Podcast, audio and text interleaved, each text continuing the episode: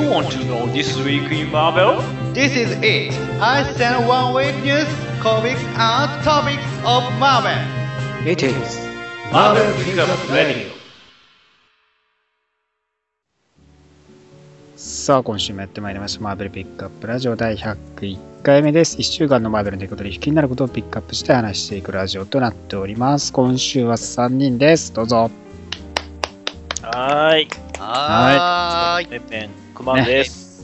先生です。こうはい。今回からまたねジングルとオープニングがリニューアルという ちょっとね、恥ずかしいですね、やっぱりね。なんかね、初めて聞いた時ちょっと恥ずかしかった。いや、自分で撮ってる。時も恥ずかしかったんですけど。さすがにね結構良かったと思ったんですけどね、俺は聞いてて。結構ね割と良くなかったですか？いやいいっよよくなりましたよ、だいぶ。ねね、新しく気持ちも一新してね。またね101回目から200回300回ね向けて頑張っていきましょう、はい、はい頑張りましょう。ね、もうルーク・ゲージもね、ろえー9月30日からですからね、配信ですから。まあもうこの動画が上がってる頃にはもう配信されてるでしょうしね、皆さん、はいネットフリックスぜひとも見てくださいね。まあ、加入してないって人は急いで加入してみてくださいよ。はい。ね、はい。もうしっかり見ないといけませんのでね、これに関しては、そうですよ。もう一日かけてね、もう、ガン見します。楽しみですね一。気見ができますからね、皆さんね。ね。一気見できます。次の一休みの気見もできるし、一日一日一日っていう楽しみもできるしね。そうですね。はいまあ、おのおののね、あの時間に合う時にね、見ていただければと思います。先生もね、これを機になんかルーク・ケイジと同じ髪型にするって言ってたんで、ああ、僕、僕、中学高校時代野球部だったから、その髪型だったんですよね。そうか。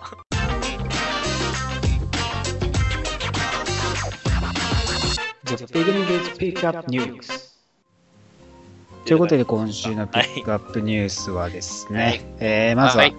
映画「ドクター・ストレンジの」えー新ポスターですね。と今、はい。IMAX トレーラーが公開されました、はい。えー最近ですね映画「ドクター・ストレンジ」えー米国公開まで約1ヶ月と迫る中でですね、はい。えー多くの情報とかですね、まあ、公開されているよと。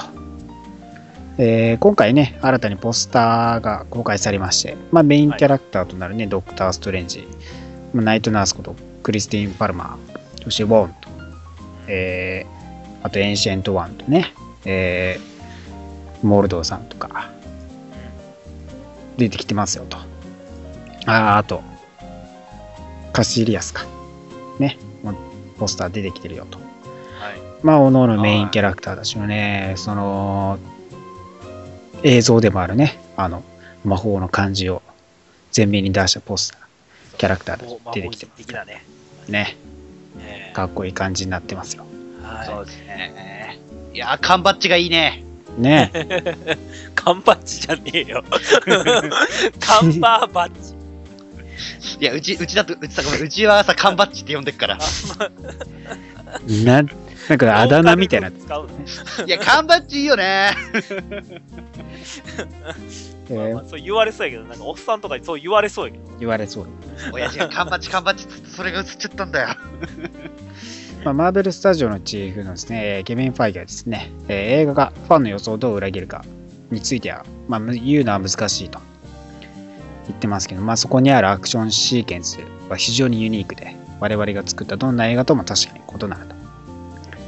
で、さらにですね、我々が、えー世界の新たな人物を紹介するために明らかに多くのものだともね、話してますから、まあ、マーベルユニバー、シネマティックユニバースに新たな血をね、血脈を流していくというような感じですね。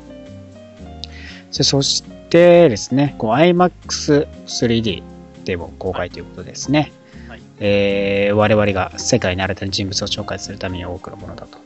そして IMAX3、えートレーラー公開されてですね、監督のスコット・デリクソンがですね、えー映画ファンとしてドクター・ストレンジの視覚の旅へ監修へ連れて行き、我々が取り組んでいたものを覗き見するのに我々は続々すると。えー12月10日にですね、15分のプレビュー上映イベントがね、開催されて、出席者に IMAX ポスターもプレゼントされると。ね。いう情報はね、完全に日本にいる方々には無縁ということですけどもね。いですね。残本当に念。行きたい。でもでも15分だけ見せられてむっちゃモンモンして帰るの嫌や けどな。そういうことですよ。そうそう IMAX3D でだからこう、魔法の世界にまあ、ちょっと浸れる感じでしょうね。うんで、まあ、これを宣伝してみてください。でもそれこそね、その、ドクター・ストレンジっていうもの自体、その魔法の表現としては、3D っていうのすごく合うコンテンツや合うと思いますよ。あの、ねだってトレーラーの映像を見る限り、やっぱ 3D で見た方が迫力とかも感じがやっぱ超かなり変わってきそうですもんね。ね。ドハマりしそうですわ。マジで。今まで、その、普通に今 3D、パート見てきましたけれども、そこまで言うてもね、3D 使う必要があるのかっていう映像とかも正直あったので、まあまあね、ねまあまあまあ、だからそれがまあ完全に生かされた映画になるんであれば、えー視覚効果的な部分がかなり引き立つ感じでしょうからね。ね。まず IMAX での宣伝もね、かなり力を入れて、IMAX 専用のトレーラーもね、公開されて、まあ、若干の新しい映像とかも、シーンとかもね、入っていたんで、ぜひとも見てみてください。皆さんもね、テレビ買い替えていただいてね、もうね、3D 対応したテレビにしていただいて、4K3D ですかね。皆さんね、ディスク買うときにもね、ぜひね、はい、そうです。4K は、あの、PS4 Pro は対応してないんでね。皆さん お気をつけください。はい。レコー気をつけろ 4K 対応のレコーダーをしっかり買ってください買って。ください。はいはい。そして、えー我らがスタンリーがですね、すでに4つのマーベル映画の紙出演の撮影を完了していると話されております。はい。はい。はい、スタンリーがですね、4つの異なるマーベル映画の紙出演がですね、えー撮影完了者のケビン・ファイギが、えー明かしております。うん2ヶ月前のですね、アトランタでスタンリーは4つの紙を1日で撮影したと。4つのいろいろ、ね、早くない？プロジェクトが。彼ら全員はものすごい。彼らは全員全く異なる。彼らは信じがたい。彼は本当に素晴らしい。彼らは入ってきて、ここに座り、そこに立ち、窓に立って、えー家に帰ったというような状況らしいですね。まあまあまあ、まあ、早い。まあね、ねまあ彼の反省はアクション映画になりますからね。そうそうそうまあ、ポンポンポンってね、まあ、ちょっとね、まあ、少しぐらいの当時ですけど、もうポンポンポンってやって帰っちゃったとまあ、さすが大御所な感じ。らしいです。さすが大御所さすが大御所ですねで。す。すぐで、すぐ終わったりするから。なんでしょうね、もうドクター・ストレンジも、多分その時に撮ったんですかね。あ、じゃあまあ、それは、4つの映画はですね、確認されてはいないんですけど、まあ、ドクター・ストレンジ、ガーディアムズ・ギャラクシー・ボリューム2、スパイダーマン・ホームカミング、ソーラー・グナロクじゃないかとね、まあ言われていると。まあ、絶賛撮影中のね、ホーム、スパイダーマンとかソーとかもありますからね、多分そこら辺の4つやろうという感じでしょ何役やるんでしょうね。う。何で出てくるんですかね、おのおのがね。僕はあの、えドクター・ストレンジは医療ミスするおじいちゃんやと思ってるんですけど、あ間違って刺しちゃった。そんな感じのね、酔っ払いの、酔っ払いの患者とかでいいじゃない？わしはなーっつって。それもそれで嫌だね。医療費高すぎるじゃろみたいな感じだとか。医療ミスじゃ、医療ミスじゃ。あー、クレーマー、クレーマー。まあ、ね、ど、どこの映画でどう出てくるのかね、えーしっかりと見て注目していってください。はい。はい。ということで、今週のピックアップには以上になります。Next to Sensible Topic! はーい、というわけで、はいセントピのお時間でーす。えい、えい。はいです。今回は、えー今回紹介した翻訳本は、というわけで、Amazon が仕事してくれなかったので、今日届くはずの翻訳本が届きませんでした。あら、何が届く予定だったんでしょう？あスパイダーマンですね、スペエリアン。あはいはいはい。あれですね。まあ、確かにツイッターとかで手に入れたよっていうのいっぱい言ってはりましたねあ、。ですね。くそー、明日届くんだ明日届くんだ僕はですね、ルーク・ケイジョに届きました。ですね。今、タイミング的にはそれですね、やっぱりね。オリジンがね、ちゃんと載ってるんで、あんまりオリジン載ってる翻訳って少ないんでね、少ない。ね。ぜひとも買ってください。はい刑事はね、そのその知名度的にはやっぱりそのコミックファンしか見ないところではあるので、やっぱりうん、オリね。ジン見ときたいですからね。ということで、今週は何でしょはい、というわけでね、まあ、オリジンという話が出たので、今日、今週、逆に終わってしまった、えーアニメの紹介をしたいと思います。うあら、あら、終わっちゃったの。はい、では、はい。今週終わってしまった、アルティメットスパイダーマンの話をしたいと思います。おー、アルティメット・スパイダーマンですね。さあ、アルティメットスパイダーマン、まあ、ディスクウォーズの後のね、アメコミ、まあ、マーベルのアニメ作品ということでやってます。まあ、まあ、シーズン3からの放送なんですけども、ウェブ・ウォーリアーズからね。そうそうそう、ウェブウォーリアーズで、まあ、スパイダーマンは、ね、えピーターが仲間集めをしたりという、まあ、シーズン3は、えーまあ、その時に、スパイダーバースもやってたっていうことで、異世界のね、えースパイダーガールとか、そうですね。2099とかも出てましたいろいろ出てましたね。なんか無駄に CG 使ったりとか、やってました。あ、そうなんですよ。異世界のスパイダーマンに会うときは、それぞれの世界観に合わせて作画が変わってるんですよ。変わってた変わってた。すげえと2099は CG。うんで、ノワールは結構白黒な。ああ、まあそうでしょうね。あの、ハムは、あのーなんつうカカトゥーみたいな。ああ、た。カートゥーン。カートゥーン。カートゥーンカカートゥーンカトゥーンは違うわ。それなんなんかのグループなんかのグループ。あの、ギリギリやめろやめろで生きて、ギリギリで生きて。やめろやめろ。は まあ、というわけで。まあ、なんかまあい。この、まあ、そうですね。まあ、シーズン4までやってたんですけど、やはりこのピーター・パーカーの物語ですね。本当うんに。全部見たんですけど、ピーターが本当に成長するまでのお話で、スパイダーマンとしてじゃなくても、ピーターとしての成長であったりとか、描かれてました。今回シーズン4はね、はいタイトルがジェネスター6になってますもんね。そうですね。まあ、まあ、本当に集大成みたいな感じでしたね。お今回。えー、まあ、結構大団円な感じ？そうそうそう。そうそうそう。もうほんまにこれ、あれ、あれやんね。海外でずーっと続いてたシリーズね。もう今回でもう完全に打ち切りなの？どうなのかな？と、本当大演談な感じで終わったんだよね、シーズン4。大団、大団円。大団あ、大団大演。はい、まあまあ、ハッピーエンドで終わった。円。はい。まあ、まあ綺麗に終、わってると。まあ、すまあ、そうですね。で、まあ、最後の方のメンバーは、うんえーまあ、きっと、アラクニットとして活躍しているマイルス君とか、はいはい。まあ、2代目スカーレット・スパイダーの格好をしているベン・ライリーとか、はいまあ、あとは、エージェント・ベノムや、えーアマデウス超の、えーね、スパイダーアーマー、あ、アイアンスパイダーか。スパイダーアーマー違うわ。まあ、あと、なぜか、えー MJ がね、え ーあのーなんだっけな、えー、っとね、シンビオートに合体させて、ね、なんだっけ、赤いやつ、赤いやつなんだっけ。えカーネー？ジあそうそうカーネージ化してんの？カーネージクイーンとしてヒーローしてます。へカーネージえ。クイーンそうそうそう。そうそう。カーネージクイーンとして、あの、はい MJ もヒーローとクレイジーな感じのアニメになってないから大丈夫か？クレイジーや。え、マジで？不幸しかないな。いやいやいや、まあ明るい感じでね。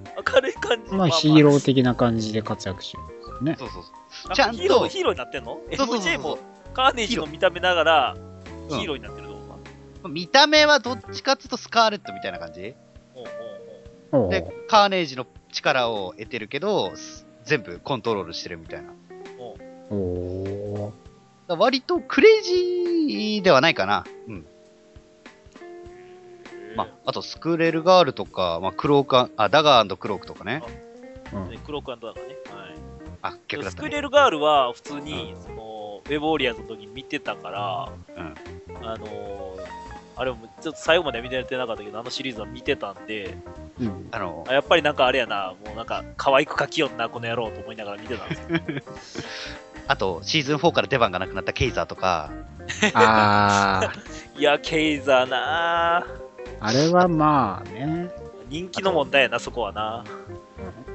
ああとね、えーシーズン3から徐々にえー出番がなくなってきた、えーパワーマン、アイアンフィスト、ホワイトダガー、ノバとかね。ああ、そうですね。ねまあ、いたね。まあでも結構ね、この物語、まあ、ハッピーエンドなんですよね、ほとんどが。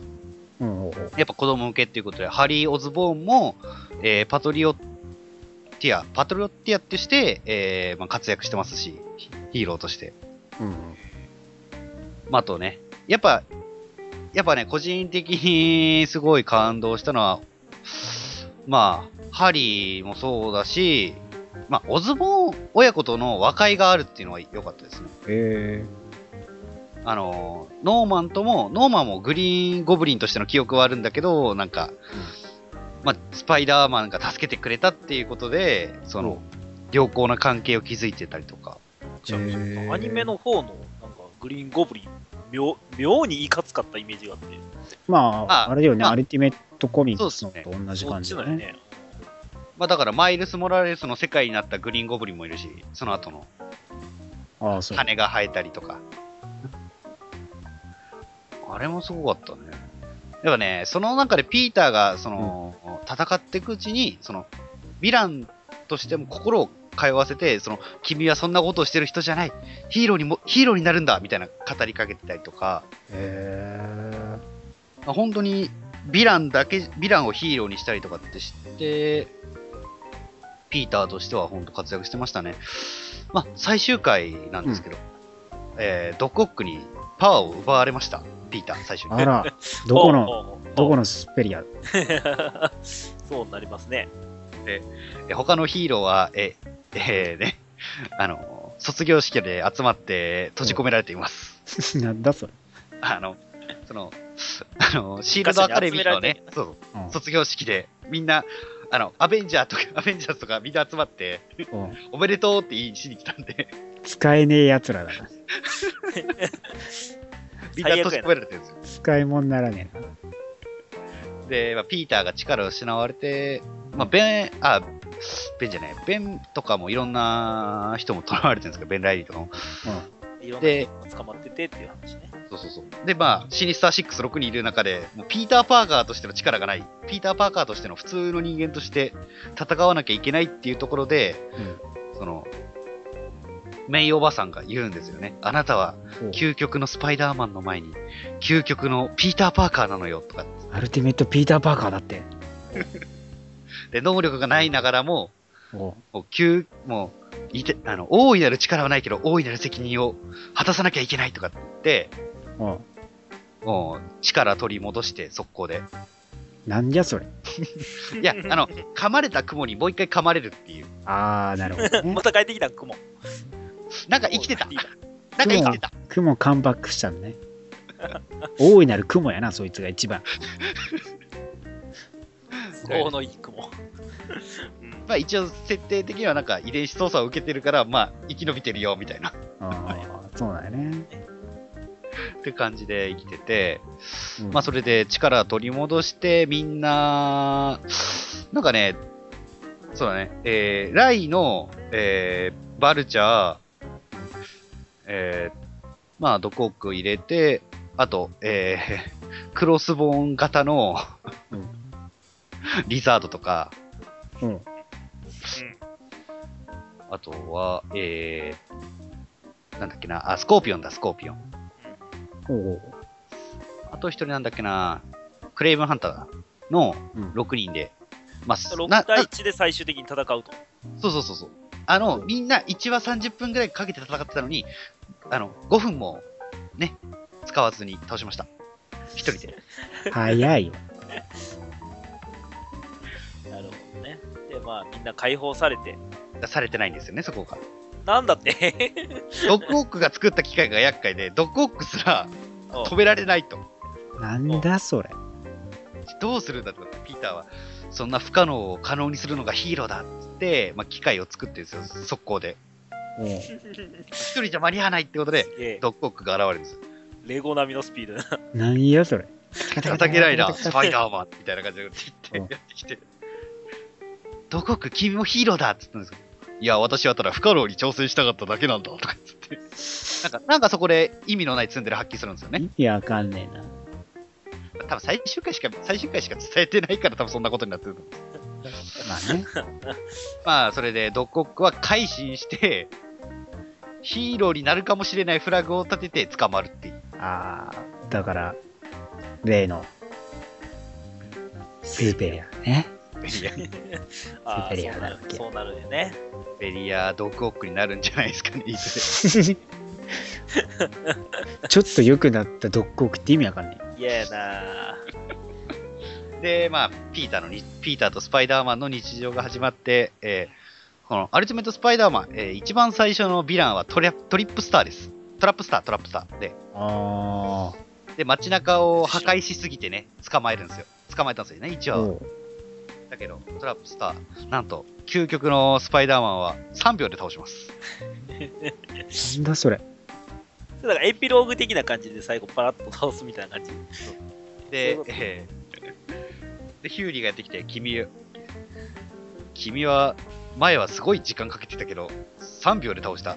キャプテンアメリカだったら5秒で倒す、みたいな感じなこと言って、じゃあ僕が、キャプテンアメリカよりもすごいヒーローってこと？つって、それは言っていないとかっつって、で、ピーターが街の中パトロールして、僕は究極のスピーター・パーカーであり、究極のスパイダーマンだって終わるっていう。そうなんですね。まあ、子供アニメっぽい終わりでしたね、やっぱり。まあ、まあ今回で多分、ね、終わりでしょうね。まあ、まあ一応、シーズン1からは、そのシ、シールドアカデミーで、まあ、学んでいるっていう設定で卒業してしまったんで、多分もう終わりではないのかなって感じはしますけど。続編のやるとかいう。いやでも来期から、まあ出てきてない来しね期からはあれやるじゃないですか。あ、あ、それは、それは、それは俺が後で話そうと思ってたやつやあ言ってもうた。何やるんですか？あ、奥間さん、もう、ね、来週から、言ってあげて、言ってあげて。ディスクウォーズアベンジャーズ2が、ない、ない、ない、えマーベル、えーアベンジャーズアッセンブルが始まります。おー、なるほどね。あのアッセンブルシリーズをシーズン1からやるんですか？多分シーズン1からやりますね。なるほどね。ついにアッセンブルまで来るわけでそうですね。すかね。ままあ、あの世界観のアニメは、まあ、スパイダーマン、あるまあ、アベンジャーズ、えーハルク、ハルク、そしてガーディアン・オブ・ギャラクシーっていう4作品が世界観一つになってますからね。そうですね。あのー最近のシリーズは世界観共にしてますからね。だから、いよいよ来るんですね。いよいよ。いやーね、あの、有料放送、有料のね、ところに入ってないと見れなかった放送うん放送ですからね。いや、楽しみです。結構レアなヒーローとか見れたりする。じゃあこれはシーズン2まで一気に行くんですかね。シーズン3か、今。あー、でもウルトロンレボリューションもあるのか。ああ、マジで。で、その後はいだって新しくはシークレットアベン、シークレットウォーズもね、放送するっていうの決まってますからね。マジっすか。ラッセンブルどうなるかですね。どこまでやってくれるのか。まあ、とりあえず、ハイペリオンが出るところまでやるっぽいですよ。ハイペリオンが出るとこってどこやんシーズン1です。シーズン1です。シーズン1の最後か。あのー、CM でハイペリオンシーズン1の最後がハイペリオンなん。まあこれは結構映画のね、そのキャラクターたちをメインに置いてるやつですからね。ガーディアン・オブ・ザ・ギャラクシーゲスト出演とかしますからね。まあ見ものじゃないですか。そうですね。あのー、やっぱり、なんですかね、リスクウォーズの功績っていうのはでかいと思うんですよ。ああ、確かに。本当に。確かモジョーとかも出ますよね。あ、マジで？そうモジョモジョーワールドとか確か出るんや。回があったから珍しいですよ、アベンジャースパイラル、スパイラルが見れる？ズ。モジョーが出てくるっていう。なかなか。ドゥームとかはもう結構出てきますからね。そうそう、まだ割とマイナーなとか別のね、メインキャラとかも結構登場してくるでしょうからね。いいんじゃないですか。ぜひともやってください。楽しみですね。ね。じゃあ、来週もね、皆さん、放送時間は変わらないですから、必ず見ましょ枠はね、そのままっていうか、マーベル枠がそのまま残るっていうのはいいことですねあ、。これずっと、ずっと続いてほしいな、この枠。はい。ねね。ということで、今週もセンチさん、仮面の話ありがとうございました。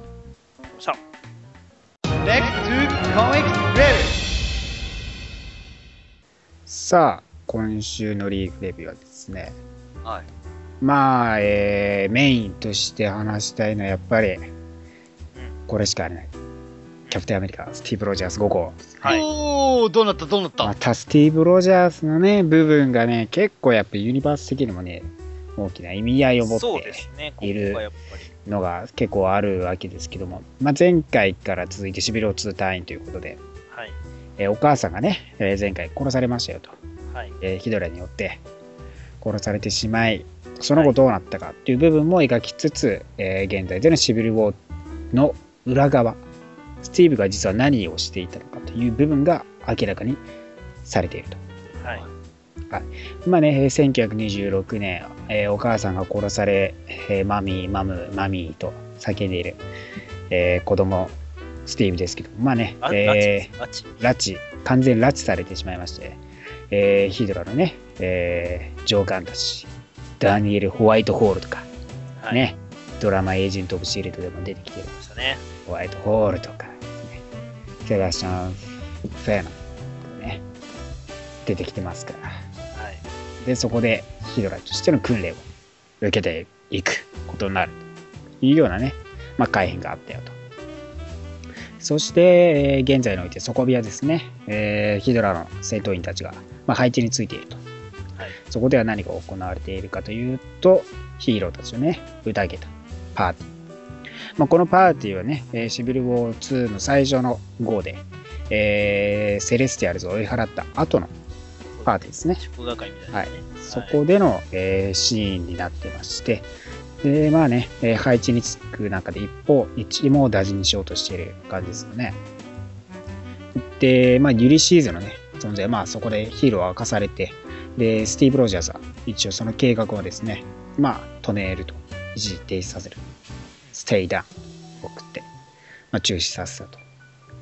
で、その後ね、かなり、えーユリシーズという存在がですね、まあ、ヒドラにとっても結構重要問題な問題だという部分がねやっぱ出てきているわけでそこでゼレビック博士とねロジャースは話しているわけですよ。はい。でこの後ですよ。この後、えー重要な部分になってくるのはこのセレビック博士とねスティーブある計画をね実行しようとするわけですよねまあ、ユリシーズをね殺そうとしていたわけですけどもそこはね、えー先に密かにやってきていた。トニーによってですね、まあ、作戦は失敗に終わって、これが2号、シビローツ2号での話ですね。まあ、寝込みを襲おうとしていたんです。これも失敗に終わり、そして、その後トニーが拉致したんでしたっけ？そうですね、軽い拉致して、大丈夫、暴力なんか振るってないよ。こいつに暴力を振るわれた暴力振るわれたっていうくだりがあるわけですね。そこね。そこそ違いこ。違いやな。そこの裏側の話ですね。で、後日ですね、えーバナーがなぜこのガンマ線のね、治療としてガンマ線の治療を行うのにガンマ線が必要だったかというくだりがあるかです。なんとその情報はですね、このスティーブ・ロジャースとセレビグ博士によってもたらされたものだと。はい。ガンマ線を治療できると、治療をするためのね、はい。用法として、それがバナーに著名の手紙と USB ドライブの情報として送られていたんです。はいそれでバナーは治療のためにガンマ線をまた放射させようとししていたわけですよね。それによってバナーは殺害されてしまう事態になったということなので間接的にバナーを殺人に追いやったのはスティーブはい。自身だったということなんですよね。ね。まあその流れでですね、えーアリソン・グリーンがですね、まあヒドラのですね、まあ、えー不正にね、そのお金を流す、流していた人物だったんですけども、まあそれがですね、逮捕されてしまって、結構、えーヒドラ自体にも痛手になっているというような状況が続いて、これはユリシーズをどうにかしないといけないと。で、まあスティーブ自身もですね、まあついにちょっとレッドスカルにこのことを話さなきゃダメだなっていう感じになったんですよね。まあ、せざるを得ない状況になったと。それでですね、まあ、ユリシーズに関してレッドスカルは、まあ、スティーブン、ユリシーズとより親しくなって、まあ、キャロル側につけようというような、まあ、助言をね、まあ、していったわけです。で、まあ、スティーブは結果的にはね、えーレッドスカルを殺したいわけですからね、まあ、逆の立場に立っていたわけですけども、そこでですね、まあ、最後、戦いで見たのは自分の死ですね。マイルズ・モラレスに殺されている自分の死を見たというような状況だったんですね。これが報いなのかどうかっていうのそうなんですよね。これが、その計画が、というか自分がヒドラに一員だということがバレてしまったのか何なのかはまだわからないんですけどね。自分の死の美女を見たというところで今回の号は終わったと。はい。というわけで、このシビル・ウォー2のですね、えー連続性の裏側でね、12345というところの裏側が明かされてきたと。スティーブの動きでね。すね。ブルースの死のねはい、原因がっていうところですよね。そうなんですよ。で、結局、だから、ね、どうしてこういう謎があるっていうところとか、まず、スティーブ自身ヒドラーとしてのなんかこう動きは全くなかったのかみたいな謎もね、実はこうなっとしてましたっていうのが明かされて、結構、シビルウォー本編にも影響を与えているような感じだったというところなんでね。これはね、やっぱスティーブ・ロジャーズは今後も追っていった方がいい作品ですね。そうですね。なかなか重要ですよ。ああ、楽しいな、楽しいな。ねえ。この久々のね、スティーブ・ロジャース単独のね、このタイトルとして出てきて、最初からね、もう怒涛の連続ですよ、本当に。そうですね。まあ、大きい、その、シビル2っていう大きな流れがある裏でっていう、まあ、あの、ワクワクするような内容では正直ないんですけど。ないんですけどね。恐ろしい内容を見させられているようなそうそうそう。内容ですからねいや。ほんまにだから賛否両論も多い作品なんで、でしょうね。まあちょっと注目の作品なんで、ちょっと見といた方がっていう、間違いなく見といた方がいいシリーズですからね。なんか続きが気になるんだよね。ねスティーブがどう暗躍していくのか、今後もね、かなりね、まあ、シリーズとしては続いていく中で、重要な、重要、マーベルユニバース自体でも重要な部分であるんでね、はい、ぜひ見ていってください。そして、シブロー2関連で注目なのがですね、トータルオーサムハルク15ですね。ほえー前回登場してきたブラックパンサーのアマデウス超ハルクに対する切り札、ワカンダハルクバスターですね、いはいよいよ起動する。起動しましたね。はい。こあれブラックパンサーの模したハルクバスターみたいなアーマーなんですけどね。超可愛いんですよ、これ可が。愛いんですよ。パンサーなんでね。見耳た目むっ。ちゃ可愛いんですよ。そうなんです。えまあ、クリントンのね、えー偽装してね、映像で投影して、えー待ち伏せしていたブラックパンサー、アマデースですね、まあ、捕らえようとするわけですけどもね。そこで、いよいよ、ワカンダバスト、はい使って、ですね、まあね、バトルわけですけどもね、割とね、やっぱり、ハルクさん強いっすね。そうですね。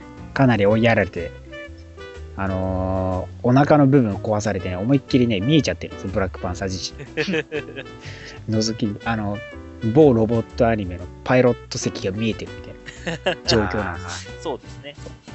でもまあね、えー、軽く追いやるためになんかね、電気、赤い電気バリバリっつって、直接ね、ダメージを負わせてるっていう中で、なんですけど、まあね、あの、アマデウスのね、ライバル的存在として、天才維持としてね、えーいた、あー子が、男の子ですね、なんかモンスター化してしまったという部分で今回終わってるんでね、そこら辺も、まあ、ハルク氏どうなっていくのかっていう感じですね。完全にワカンダバスターを見たいがために私は買いましたからね。そ それは間違いないと思いますよ。ワカンダバスターどうなんだ？俺も気になるな。ちょっと、ちょっと買おうかな。俺も。なかなか可愛い感じでしたよね。そうですね。今後出てくるのかどうかちょっとちょっと今後はもう謎ほぼ出ることはないでしょうけどね。一発屋でしょうけどね。ね。ハルクバスターのインスパイアが受けましたからね。そしてシブロー2隊員のアルティメッツ11号ですね。おえー、このね、アンチマンですか。をですね、まあ、えー、使って、サノスさん、ついに脱獄しようという流れですね。えー、脱獄して成功するかと思いきやですね、この、アルティメッツって、まあ、阻止されるんですけどね。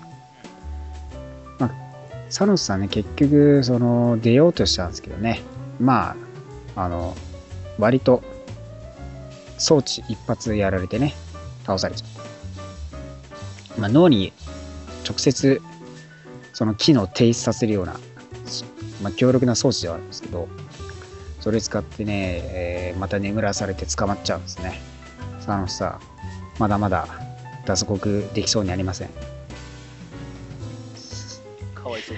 でも今後ね、さ単独死があるんでね、こうどうにかして抜け出していくんでしょうけどね、ここからどうやって抜け出すんだろうなって感じはあるんですけどね。なんかちょ、っとプレビュー、僕買ってなかったんで、プレビュー見てるんですよ。はい、だいぶ、今回、あれですね、なんか、周りといいますか、絵柄にだいぶこだわった。そうですね、でも途中でアーティスト変わっちゃうんですけどね、変わっちゃう間に合わななかったのかなっていう部分、ね、ああ、そのパターン途中で変わって最後のページ戻るみたいな感じであるんです。最近ね、そう多いんですよね。ちょっとね、ありますよね。間に合わせないといけなかっ別の号でも、たでしょうね。まあ、あの号はいつもそうなんですけど、ありましたからね。まあ、アルティメットさんもね、面白いですから、はいぜひとも読んでください。サノスさんもね、出てきますからはね。そして、サンダーボルツもですね、今回単位と5号ですね。え1回だけ単位してくるんですけども、まあ、内容はですね、もちろんバッキーということで、はい。えースティーブ・ロジャースがですね、スパイダーマン、マイルズ・モラレスによって殺されるという情報が入ってきて、まあ、バッキーさんね、えースティーブが以前殺されたフラッシュバックなんかもありながらですね、まあ、彼を救う、助けるために動き出すと。彼はね、またウィンター・ソルジャーとして狙ったのが、まあ、もちろん、マイルズ・モラレス、スパイダーマンだったんですね。まあね、結局ですね、捉えることができなくて逃げられ、しかも捕まってしまったと。シールドに捕まってしまって、今後、マーベルな、どうなっていくのっていう内容にね、続いていくよという内容ですね。サンダーボルツもね、えー、なんかどうするのかわかんないですけどね。まあ、次号ではサンダーボルツ、他のメンバーメインになっていくようなんでね。まあ、今回は、ウィンソル・バッキーのみの完全にメイン回でしたけどね。という感じですね。まあ、そういうところもね、面白い部分ではありますよね。そして、あとは、今回 Web ウォーリアーズ11号でですね、シリーズ完結ですね。ああ、関係ない。はいははいはい。ねまあ、えーこの Web ウォーリアーズ始まってからずっと戦っていたエレクトロバース、エレクトロ軍団とね、まあ、最終決戦だよと。まあ皆さんね、ご存知の通り、あのね、何でしたっけ？あのでっかい巨大ロボット。ああ、あれですか？あの、メガモーフス。メガモーフですね。メガモーフのスパイダーマンのはい。やつですね。あれが、アラクノファイターですか。はい。が、まあ、エレクトロにね、奪われてるんですよね、あれね。はいはいはいはい。なるほど。ね、あの。そう、バッテリーにね、奪われちゃってっていう中で、まあ、エレクトロ軍団とスパイダーマンたちとの戦い、決戦でなってて、で、またこのね、ノーマン・オズボーン、あ、ハリーですね。ハリーね。ハリーの方のオズボーンはい。がですね、まあ、この90214なんですけど、まあ、ノワールとね、インディア倒してね、このウェブ、グレートウェブを使って、まあね、その別次元を乗り込んできたと。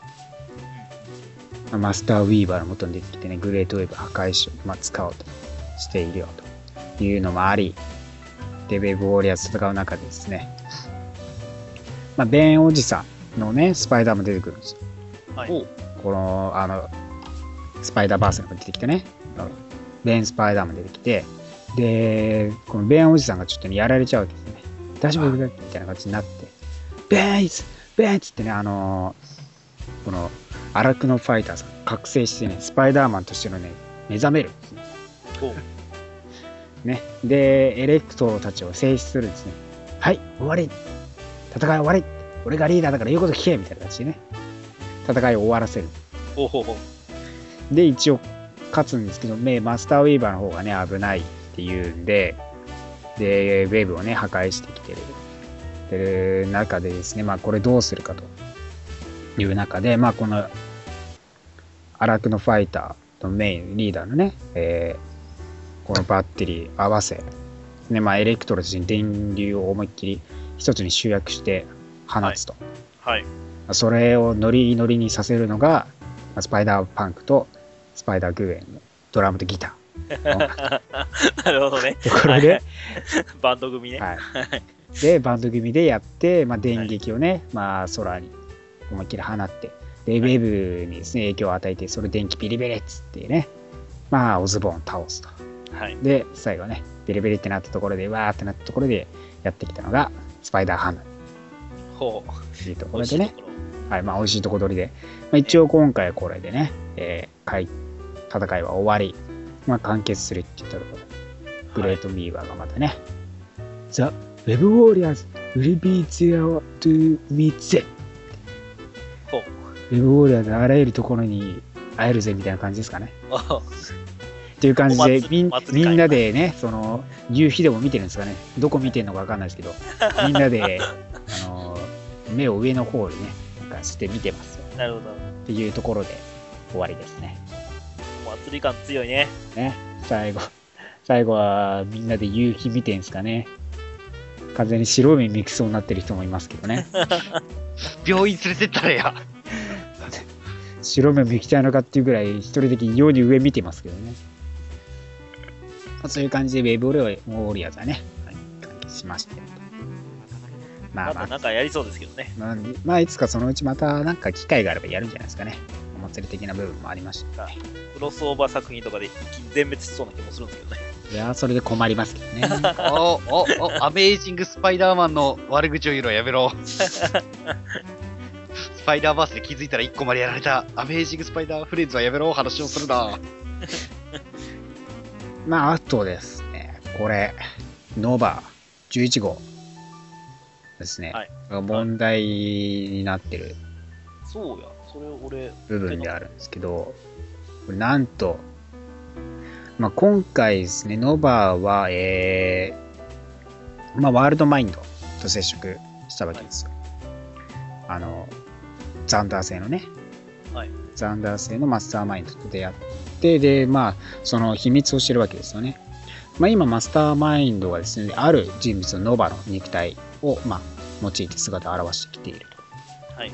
いうところで、このノーバコアの、まあ、知識ですね、に、まあ、知ることとなるわけですけども、まあ、死んだ、えーノバはですね、この心がですね、ワールドマインド自体に、まあ、保存されていくと。英霊の集合体になってるわけですね。そうなんですよね。はい、で、まあ、父の、まあ、心自体はマスターマインドには、えー入ってきていないということをね、まあ、サムは知るわけですよね。ということは、まあ、まだ生きてんじゃないのか。ということをまあ知るわけですよ。で、マスターマインド自体はですね、この体、誰の体かというと、これこそリチャード・ライダーですあね。そうなんですね。はいで、一応、このマスティンリチャード・ライダーの体を今のところ使っているというところで、で、そのうち会うことになるというような話。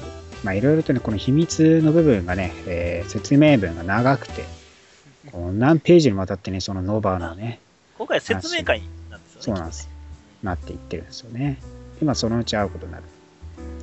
というような感じで、まあ、ノバ自体はね、その話の後、普通に宇宙に戻ってきて、地球に帰ってね、お母さんと再会して、お母さんなんかね、デバイスをあげるわけですよね。これでいつでも助けに来るよ、みたいなね。はい。っていう感じでね、こう、朝日ですかね。朝日と、に迎える、その、守り、今から守るよみたいな感じでお母さんのね、座らせて、後ろ光がすごいですね。イケメン、イケメン、俺はヒーローだぜみたいな感じ出してますね。はい。で、まあね、そのお友達とかの話もありつつなんですけども、まあ、ノバとして、まあ、今日もせっせと頑張っていくような感じで終わる、まあ、わけなんですけども、エピローグが実は1ページだけあって、なんと、はい。はい。まあね、ある家に誰かが訪問してきていたと。はい。いうことなんですね。まあ、年、まあ、年齢も老けた女性なんですけど、そこに帰ってきたのが、リチャード。はい。はい、まあ、I'm back って言って、リチャード・ラダーがなんと帰ってきたと。はい。いうことで、今後は終わるわけですよ。なるほはい、マーベル・ナウを前にしてですね、いきなりもう帰ってきてしまう。ね。ど。そやな、帰ってきた回はちょっと買っとかなあかんな。そうですね。さあ、そのね、リチャード・ライダーが帰ってきて、マーベル・ナウ次号からどうなっていくのか、どうばしっていう感じですね。サムとリチャードの話になっていく感じでしょうと。そうですね。ね。まあ、今週はそんな感じですかね。他なんかありますか？そうですね。まあまあ、どう、まあ、普通の回、回ですかね、他は。まあ、とかったは、ミズ・マーベルとムーバムーンガールぐらいなんで、まあそんなにね、話は進んでなかった感じですもんね。なんかミズ・マーベル、あれですよ。旅立った感じですよ。あーついにね、あケツキあャロルさんとかで、すね。はいトニーとかと決別してはい、一人旅立ってって言ってましたね。って感じですね。ねさあ、来週からはなんといよいよマーベルナウやってきます。はい。西1号、えーチャンピオンズ1号、デッドプールバックインブラック、えードクター・ストレンジもマーベルナウ、つまりジェシカ・ジョーンズも始まりますね。おー。はい、注目どころもインビンシブル・アイアンマンも最後どうなるのか、そして、はい。デス・オブ・エックス始まる、はいてんこ盛りの内容です。お金が足りません。いうからまたいろいろ始まっていきます。で、オールニューウルヴァリンでもね、エネミー・オブ・ステイツ始まります。はい。アメイジング・スパイダーマンもクローン・コンスピレシー本編前のビフォーはい最後ですから、注目してください。始まりすぎです。いろいろと開始されるんで、ぜひともね、もうこっからまた読んでいかないとね、はい置いてかれちゃいます。そうぜひとも読んでみてください。はい。ということで、今週のリーフレビューは以上になります。はい。Finally topics of this week.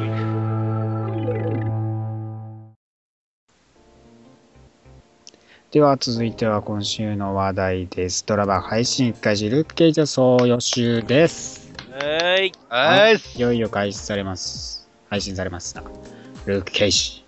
はい。いやまだ見れてない、一番すごかったですね。えー、一番すごかったよね。もうルーク・ケイジがルーク・ケイジでね。そうだね。もうルーク・ケイジで。もどんだけ銃弾弾くねんぐらいうね銃弾弾いて、パーカーが、ねパーカーがボロボロだ。あ、ほんまや、もう、まさか眼球に当たっても弾くとはね。お、お、お、それはマント、それマントをしてるんじゃないかな。これはなんか違うんじゃないそれなんかタイツの下にパンツ入ってないかなタンツ、タイツの上に。違うやつか。せやなね。もうね、多分ね、また、いつも通りだったら昼頃からね、えー配信開始されてますから、そう僕らまだ見れてない。絶賛見てるでしょうからね。日付がまだ変わってない。そうなんですね。よ。もう見たいんですけどね、早く。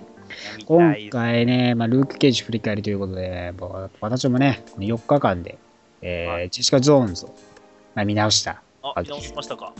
やっぱね、ルーク・ケイジね、かっこいいっすね。実写ルーク・ケイジ。マイク・コルターがまたいい。マジでねな、ねなんであんな、なんやろ、かっこええんかなぐらい。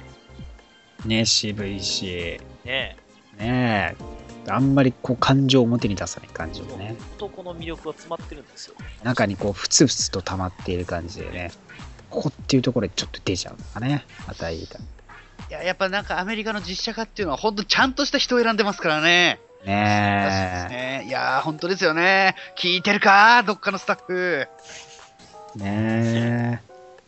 いや確かにね、このジェシカ・ジョーンズの部分でやっぱルーク・ケイジ結構登場してきてましたけども、まあ、オリジン的なストーリーとか何が彼にあったのかという起源についてはまあ話されておらず、はいねでまあ今回そこら辺にも触れていくような形にドラマになっていくというところでもあり、そして彼自身がヒーローとして動き出すんじゃないかはい。というようなストーリーになっていくというところですから、またジェシカ・ジョーンズとはね、違った部分での楽しみ方ができるルーク・ケイジドラマ今。回、今回何話でしたっけ？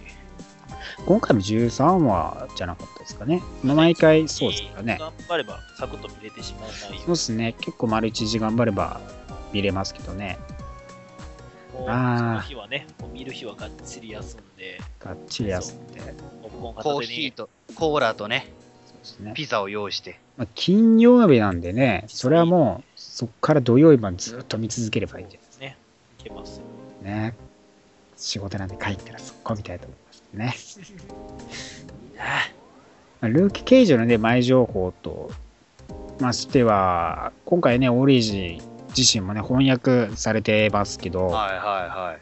まあ、えー仲間のね、えーウィリス・ストライカーね、まあ、裏切られてはい。という形で、麻薬の所持で捕まってしまって、で、まあ、そこの、借仮釈放のね、条件とともにですね、はい。まあ、この、実験、科学実験を受けさせられるはい。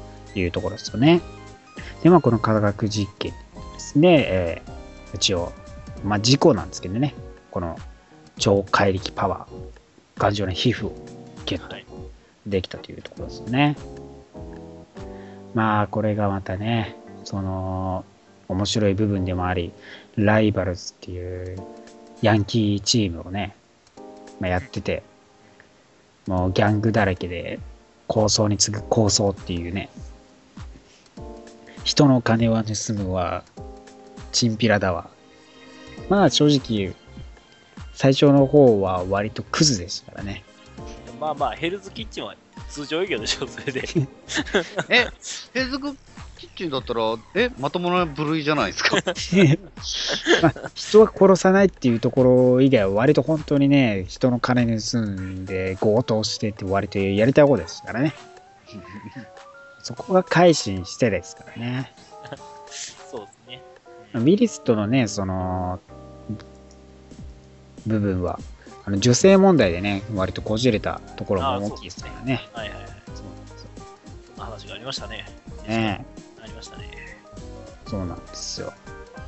この女性問題でちょっと行き違いがあって、レバーもね、嫌になっちゃうんですけどね。しかも、ねウィリスが割とクズのね、その、あれですよね。あの、ギャングじゃなくてもっと上の、あれですよ。ヤクザ。ヤクザじゃなくて、ジャパニーズヤクザのやつですよ。マフィア。マフィア。そうそう、マフィア入っちゃってます。そこの構想で、ね、なんかやらちょっとこいつやべえ、こいつと一緒にいるとやばいわ、つって、ルークに助け求めたら、ああ、俺の女取ったんけみたいな感じ。あいつ、あいつの部屋に麻薬を置いといて、お前通報したろ。冤罪をでっち上げて。はいはい。でですク。ズ、クズばっかやな。そうです。それでだって、もう入れられちゃって、ルーク自体はだってまともな生き方をしようとしていた時ですからね。それでですから。しかも、女性を紹介してもらってる立場ですからね、こいつは。っていう流れがありますからね。まあ、や、やらしい限りですけど。そこら辺もだから描かれるんですかね。そうなんでしょうね。ね、一応ダイヤモンドバッグっていう名乗ってますけど、我々からしたらこのダイヤモンドバッグはやっぱ女性のね、そうですね。クリスタル野郎の方ですからね。そうですね。あー、そうそうですね。そうそう。こいつらがダイヤモンドバッグなんて名乗ってほしくない。ね。ダイヤモンドパックで。ダイヤモンドでパックするみたいな。意味がわからない。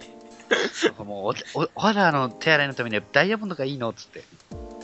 ちょっと意味わかんないですね。さすがに意味わかんないです。意味わかんないですね。俺も言ってて意味が分かんなかったです。痛々しい限りですけど ザラザラなんで。ね。まあでもね、今回の、まあ、ドラマによっていろいろまたつながるところが出てくるでしょうし、まあ今回どうやって描かれていくのかね、まだわかんないですからね。まあメインヴィランとしてコットンマウス出てくるっていうのはね、まあ割と登場してきてますけどね。キングっつってね、キングとクイーンっつって。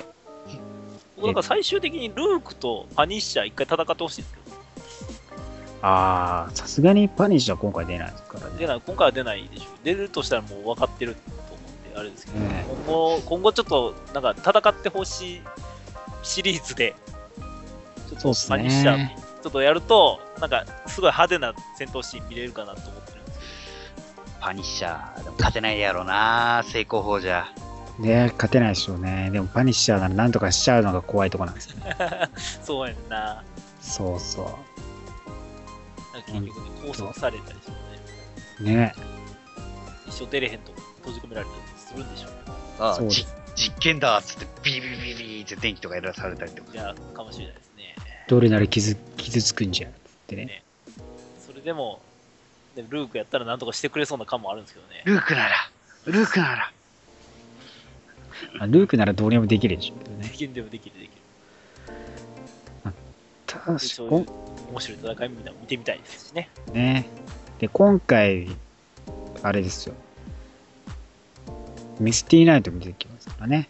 ほう。いよいよ。ああ、そうですね。はいはい。そうなんです。ミスティーナイト早く見たいな。はミスティーナイトっつったらもうダニーランドのね、い。ヴィーナス系レベルの話ですからね。ちゃんと、あの、片腕失ってくれるんですか？失ってくれるって失ってくれるって。失って言い方よくれた上で言い方まあ、それこそ出てこ ないでしょうけど、トニーに腕もらえてほしいんですけどね。まあそうっすよね。どうなんすかね。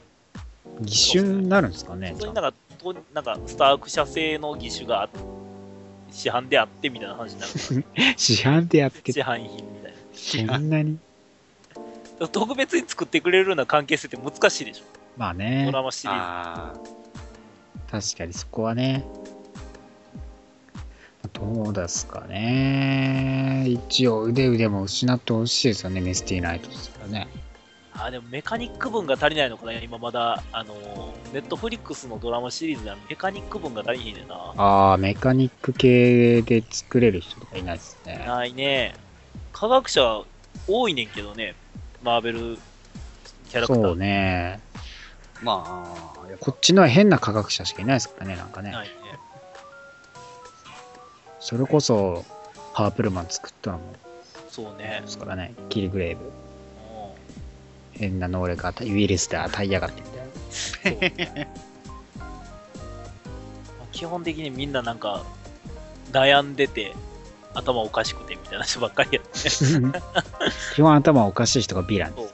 そうですね。そうそう。いや、からどうなっていくかっすよね。ヌークとかも頭おかしい人だからね。ヌークも、なんか前半は良かったね。後半につれて頭いっちゃいっちゃいましたね。そのうち顔にタトゥー彫るでしょ。あ 怖っ。あ、王女家のタトゥー掘って帰ってくるでしょうね。そりゃ。それしなかったらもうね、ダメです。後々ね。ライターの柄が北条記程度じゃダメです。そうです。そこはちゃんと顔にもやる。はい。帰ってきたぜ、バツイっつって。上半身裸でね。そうそう、上半身裸から帰ってきたぜ、バツイっつって、北条記の濡れ墨して暴れ回る。暴れ回ってくれ。そこまででも検索寄りにすると、ちょっとあさすがに邪魔かなという気はあらあらあら。多分速攻やられるでしょう。やられてますね。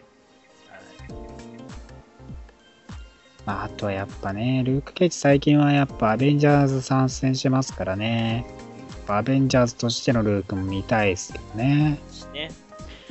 まあやっぱりジェシカとの仲っていう部分もしっかりね、今後ね。まあ、ルーク・ケイジとしての冒険がどうなるのかですけど、ヒーロー・フォー・ハイヤーに雇われヒーローとしてね、まあ、活動を開始する部分が描かれていくわけでしょうけど、どうなんですかね。あのコスプレはしないでしょうからね。髪の毛がないもんな。髪の毛がない。髪の毛がないから、あの最初にチェーンのやつは無理だろうから。なんかガントレット的なものを腕につけるのか？腕輪か。とりあえず黄色いシャツ着てもらって、そうそう黄色いシャツ着て銀の腕輪して、突進してくるって感じですかね。そうですね、もう、それで暴れていただいて、頑丈に物言わせてね。そうですね。なんかでも言いそうですけどね、作中でなんか、俺はなんか黄色いシャツが昔似合ってたんだみたいなこと言いそうです。ああ、言いそう。てかそう、えなんか、えーなんか今の映像をずっと見てると、割とパーカー姿ばっかりだったじゃないですか。はい。サプライズで最後の方、キロティ着るんじゃないですか。着るかな着るちょっとハゲ派手すぎるからね、正直ね。これジェシカからもらったんだぜって黄色いし。エリカ出せないみたいなしね。で 黄色いシャツは一番やっちゃいけない。あれは。なんかそういうのね、ありそう。なんかでも、ファンサービスはちょっと入れてくれようからね。入れてほしいですよね。まあ、ジュエルのね、コスチュームも出てきてましたから、もしかしたら黄色いシャツの方が出てくるかもしれない。そうですね。まあ、他のドラマシリーズのいや話そう黄色いワイシャツが出てきたらやばいですから。いや、見た目でもほんとルーク・ケイジやな。ニュースとかでね、デアデビルのニュースとか流れてくるでしょうしね、きっとね。あああ。そうっすね、デアデビルシーズン2の方もね、いろいろはごちゃごちゃありましたからね。そこら辺の話とかも出てくるのか。まあ、クリアテンプルはね、まあ、出てきてますけど。割とルーク・ケイジとは昔から縁があったキャラクターであるんでね。最初ディフェンダーズを早く見たいんですよね。まあ、そこまでに行き着くところの部分でもありますからね。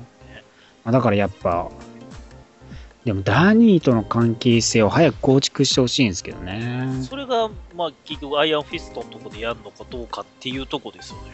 そうなんですね。でもここがだってやっぱ繋がってないと。ねえ。チーム結成には至らなそうですね。ジェシカの時に、まあ、言うたら単独じゃないところでルークが出てきたように、もしかしたら今回ルークのところで、アイアンフィストの前日談としてかわかんないですけど、ダニー仲いいダニーが出てくるねダニーが出てきたらいいですよね。ダニーっていう友人が出てきたらね、面白いですけどね。ね、ちょっとワクワクしますよね、それね。ね喧嘩仲間なんだみたいなね。そうそうそうあいつはまだ一生いっぱいなんだとかっつって。そ それでも強すぎるでしょ、もう。すでに、すでに強すぎるでしょ。すでに強すぎるよね。まあでも実験前の話とかになってくると、やっぱそこら辺ライバルズとかの登場してきちゃうとね、ダニーの要素がやっぱ薄いですからね。もう出てきたら出てきたら、能力すでに持ってたら、だいぶ派手すぎるんで。そうそうそう。旅立つところを見送るとか。そこら辺がね、どう描かれていくのかね。そこら辺が一番気になるとこなんですけどね。他との関わり合いがね。ね。なんかサプライズゲスト最後また出てくるでしょうからね。ああ、そうですよね。ね、毎回だって最後の話ではサプライズ、他のね、シリーズのキャラクター登場してきてますからね。いやー、そうですね。誰が出てくるやろうか。誰が出てくるのか。まさかの、デアデビル、デビル。出てこないだろ今へは、お前は偉大な一部になったんだっつって。う。脇役ばっかりだからな。あと出るとしたら誰だろうな。そうね。一応だから MCU は MCU やけど、その他のそのネットフリックス以外のシリーズの絡みってないからね。そうなんですよねこ。こが欲しいじゃ欲しいねまあ、なかなか難しいよな。ね、難しい部分でしょうからね。そこら辺放り込めそうな人っていいのかな？ちょっとでも。なんか一瞬だけでも構わないんだけど。一瞬だけか。誰だろうね、出れるとしたらね。ね。デスロックでもちょっと出てきて。世界観壊れるか。デスロックの無駄遣い突ルーク然ケイジここにデスロック出てきたらなんか、ルーク・ケイジ、君に頼みたい仕事がある。なんかね、欲しいんですけどね、いろいろね。雇われヒーローを始めて、雇えるんだってっつって誰かが出てきたら面白いんですけどね。あああ、デア、デアレベルがやってきて、君に仕事を頼みたいんだっつって。ボギーですか？あー、フォーギー？ああ、ホーギー。フォーギーか。フォーギーでも今、デアデベルと、まあ、ある意味、マットと関係立った感じですからね。喧嘩しちゃったからね。そう、だから、出てくるとしたら、マッ、いや、マットは誰か頼りそうもないからな。自分で抱え込むタイプやから。そうそうそう。そんな抱え込むタイプって言ったら、今のネットフリックスのドラマシリーズみんな抱え込むタイプやねんけど。そうなんですよね。みんな抱え込んでるタイプだからな。頼まへんタイプ。マットもジェシカも頼まないタイプだもんジェシカだって、マット頼もうと思えば頼めたからね。クリアが呼ぶって言ったけど、いや、いいっす、みたいな感じになってたから。そう。そう。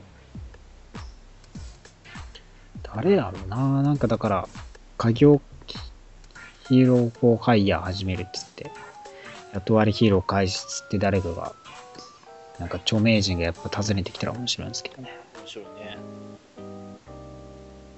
どうなんだろうなルーク・ケイジほんとよくは、最終地点がどうなっていくのか全然予想がつかないんだよな。ディアデベルとかね、やっぱキングピンっていうやつがいて倒せばって感じですけどね。ねルーク・ケイジはどんなストーリーになっていくのかいまいちまだ分かってないですからそう言うてるうちに見れるんで。ね。一気に見たい。ねあ皆さんは見てるでしょうからね。。はい。ね。なんか話してるとね、見たくなるんだよね、さらに。そう、ルーク・ケイジはやっぱね、まあ最近だとやっぱニューアベとかね、ニューアベからアベンジャーズ本格参戦してきてっていうところがね、かなりでかいんでね、皆さんもね、メインとしてね、やっぱニューアベでは登場してるんで、ルーク・ケイジ知りたくなったら今回のね、出た翻訳とオリジンとか読みつつ、ニューアベで読んでって、ジェシカとのね、結婚シーンとか、翻訳はされてないですけどね。あそこ確か翻訳されてないですね。オンゴイングも始まりますしね。そうそうそうそうね。で、あとミニシ、リーズだったかなごめん。あ、ミニシリーズの、その、刑事ね。昔の、そう雇われヒーロー、業時代のね、やつが出てきますしね。まあ、読んでみたらいいんじゃないですかね。やっぱりルーク刑事、今、一番盛り上がるヒーローですからね。そうですね。まあマイティアベンジャーズにも登場してきて、はい。今、アイアンフィストとかうん、イチャイチャしながらね、戦ってますね。はい。ヒーロー4、ヒーローズ4ハイヤーやってるね。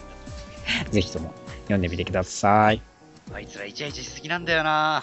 ほんと仲いいからね。あの二人は。さあ、ということで今週は以上になりますけど、何か言い残したことございますか？はい、そうですね。あれ、あの、届きましたよ、とうとう。何がですか？えっ、とね、この前、ちょっと衝動でですねお、アズブロのね、お。えー、キャップの盾をですね、あら。衝動で買ってしまいまして、1.1サイズ。1分の1、そうですね。1分の1サイズ。寸大の61センチ。おおで、まあ僕の畳の部屋にうくうく、畳はな。畳 の部屋に浮くんですけど、いやでもね、やっぱりね、プラスチック製ではあるんですけど、その光沢仕上げが完璧すぎて、うんむっちゃかっこいいんですよ。ねえ、光沢で光ってていいっすよ多ね分。後ろに持てるところあるんで、やっぱり誰も見てないですけど、一回構えますよね。掲げないとね、しかも持って。そうですね。